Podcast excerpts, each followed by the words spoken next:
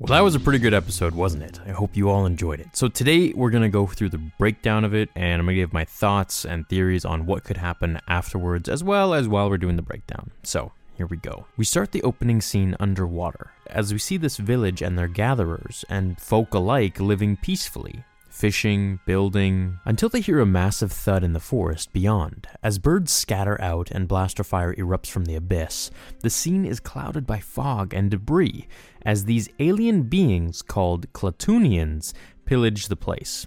They honestly remind me of orcs, however, their species are called Klatooinians. A mother and her child stay hidden under the water as the chief general observes his men ransacking the place. Now, the mother and this child will become important to the story later on. With the scene's end, the mother and child are alive. We jump to the Mando's ship with Baby Yoda, as the Mando checks his comm system. Sorgan, he says, no population density, no starport, no industrial centers, real black water hole. As he talks to little Yoda, he tells him, are you ready to lay down and stretch your legs for a couple of months? No one's gonna find us here. This is the same planet that we saw in the opening of the episode where the village was being ransacked. And as we see the same village again, they look to the sky as the Mando's Razor Crest flies over them. So what we can see here is that the Mando's plan is basically to just hide out from the Empire and from all the bounty hunters that are trying to get him with the fobs, or rather trying to get the child. He figures this place is pretty dead, so no one's really gonna find him here. As the Mando puts Baby Yoda in the ship and tells him not to move, he goes to leave when he notices the little guy is at his feet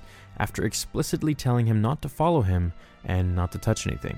This is a clear indication that the two are now forming a very strong, inseparable bond together. This is important for the storyline. As they walk through the little market cantina type of area that they're in, we finally see Gina Carano's character, Cara Dune. Now, she's a super cool character. I hope we get to see more of her, and her arc in this episode is absolutely epic. She, in fact, steals the show completely. Now, before we forget this little detail and Easter egg, we actually see a Loth Cat almost eat Baby Yoda. He sits and orders porringer broth for Baby Yoda. As he orders, he asks how long Cara Dune has been there. The server says, no more than a week, and she doesn't know what her business here is. As the Mando orders and the server moves, Cara disappears. He immediately gets up and activates his thermal vision, tracking her footsteps. As he turns the corner, she swings and hits him with her boots as they fight each other pretty hard until Cara gets the upper hand on him when the Mando is just about to activate his flamethrower. Stepping on his wrist, he pulls her down, and they both end up drawing upon each other in a stalemate. As they stare at each other, we hear some loud sips next to them when they look over in unison and see Baby Yoda sipping his porringer soup. That's where he asks her if she wants some soup for herself. As they're sitting down, enjoying their meal, Cara Dune tells the Mando who she used to be. She was a drop soldier for the rebellion. She saw most action mopping up after Endor, mostly ex-Imperial warlords. They wanted it fast and quiet, and when the Imperials were gone, then all the politics started. She was an ex-shock trooper. Now, shock troopers were basically a special type of military personnel used by various organizations, and in this case, she was part of the Rebel Alliance. They could either be police or peacekeepers or elite soldiers. Essentially, they were mercenaries. She tells him that she came at him so hard because she thought he had a fob on her, and she recognized his armor as being part of the guild. She sips her soup and says this place is like an early retirement for her, and since she was here first, he's gonna have to find another planet. As she walks away, the Mando looks at Baby Yoda and says, well, looks like this planet's taken. This makes me want to know more about Cara Dune's character. Being an ex-shock trooper and a drop soldier for the rebellion, I wonder what kind of stuff she must have seen just after Endor. That's a time in Star Wars that I really want to know about, and I guess, we're seeing, 5 years after that, but I really want to see what happened pretty much right after that little celebration on Endor with the Ewoks and our heroes. Particularly what happened with Luke, of course. I hope one day we'll get that story. And I don't just mean in Shattered Empire, the comic. The next scene is the Mando coming to his ship at night, where two krill farmers have been camping out next to it, waiting for him to come back. They run up to him and ask him for hire, telling him that their whole village was raided, so this is obviously the first village we saw at the beginning of the show. They offer him money, but he says it's not enough and shoos them away. As they say they now have to go back to the middle of nowhere, he stops them dead in their tracks and says, wait, do you have lodging? They perk up and say yes. He takes the job because he figures it's a remote, unknown place in the middle of nowhere with food and lodging, and it's perfect for hiding from the galaxy and all the fobs activated on Baby Yoda. The Mando tracks down Cara Dune and intrigues her with the job. She accepts and joins in. They're taken to the village by carriage through nightfall, and when they arrive, the place seems very peaceful. Children run up to ogle over Baby Yoda, and people just seem generally quite nice. The Mando gets his new home as the mother, whose name is Omera, who was the one protecting her child underwater at the start of the episode, is fixing it up for him. They exchange a few words, and the mother tells her child that this man is here to protect them. She continues to take care of him, bringing him food near nightfall as the sun sets.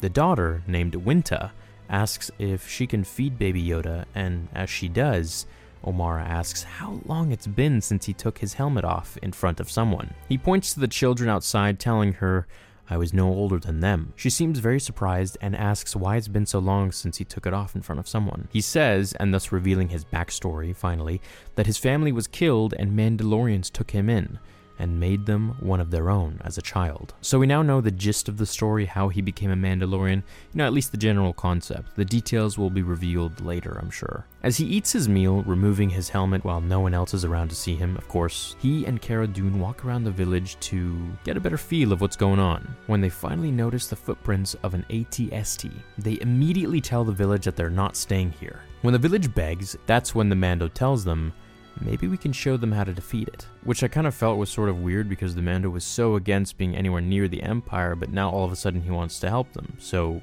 maybe he just has a bit of a warm spot now. Cara Dune was a veteran. She was a drop soldier for the rebellion. She tells them that the legs on an AT-ST are nearly indestructible, so they'll have to make a trap for it. Now, at this point, I'm getting some hardcore Return of the Jedi vibes with the Ewoks and even some Shadows of the Empire vibes, which is one of my favorite old Star Wars games. As nightfall comes, the Mando and Cara stealthily go to the base of the Klatooinians, taking out 2 of them near a campfire. This is where they proceed to plant explosives on the wall of one of their tents. As they take out a few more Klatooinians, they blow the place up and run out, as an AT-ST rises from the forest with red glowing eyes. Now, this thing is pretty menacing and actually freaked me out when I saw it. You can feel how terrorizing this thing is. It was pretty cool. It follows them back to the village as it continues to shoot at them. They're leading it to a trap, so this is the whole point here. As Cara says to the village, "This is it. Once it steps into the pond, it's going down. This is their trap. This is how they're going to hope to take it down."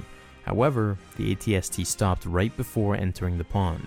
It saw it and knew the trap was set up for them. The AT-ST fires at the village as Klatooinians run in, weapons raised, reminding me of some barbaric tribe of the orcs or something like that. The Mando disintegrates a few of them with his pulse rifle, but there are too many of them. As Cara, however you want to pronounce it. Anyways, as Cara grabs the rifle, she runs into the pond and fires upon the AT-ST, luring it in further.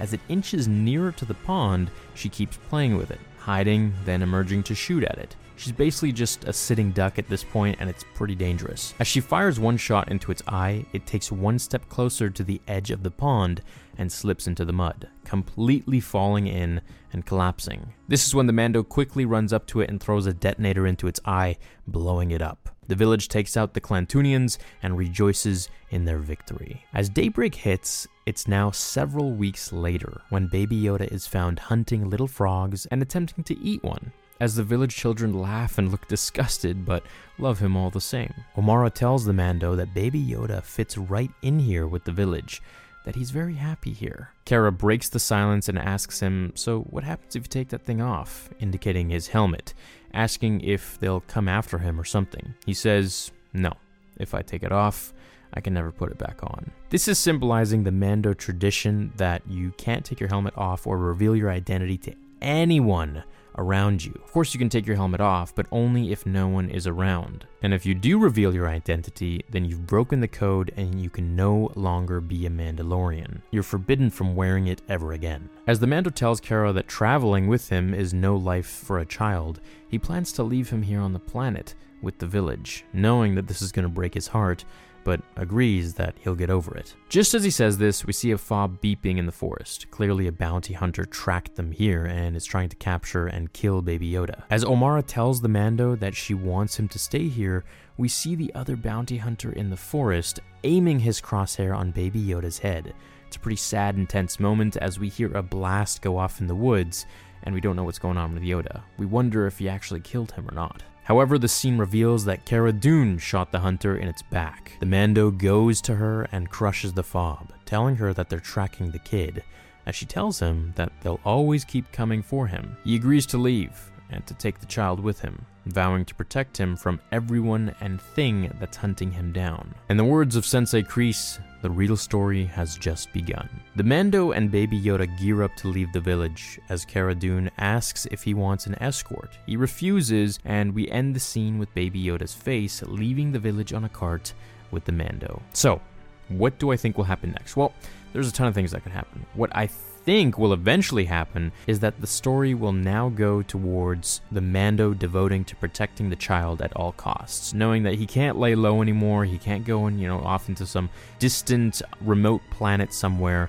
and kick his feet up because the Empire has fobs on him, everyone's got fobs on him, and they're going to be coming after him, regardless of where he goes. Now, I wish he took Cara Dune with him. I think they had good chemistry together, and she's a really cool character. She's a very strong female lead. I could definitely see her being a very powerful help in the show, and, basically she just ran the entire episode and saved the day in this one. Now, I think she's obviously going to be in a lot more episodes. I don't really see her being in this one, and that's it. She's a pretty sweet character, so I think that would be a waste if they did that. Besides, they've hyped her up a lot in the posters and stuff, so I'm pretty sure she's going to stick around. Now, I think in the next episode, we could see the Mando hunting down whoever is trying to kill the child, going up the ladder to the top man. Seeing as, now he can't lay low at all, like he first opened the episode with, which was his plan, just to chill out and, hide out with Yoda on a remote planet, or I should say, Baby Yoda. So now it really all begins. I hope we get to see him find out the truth behind all of this, whether it's Palpatine or, his contingency plan in action or not.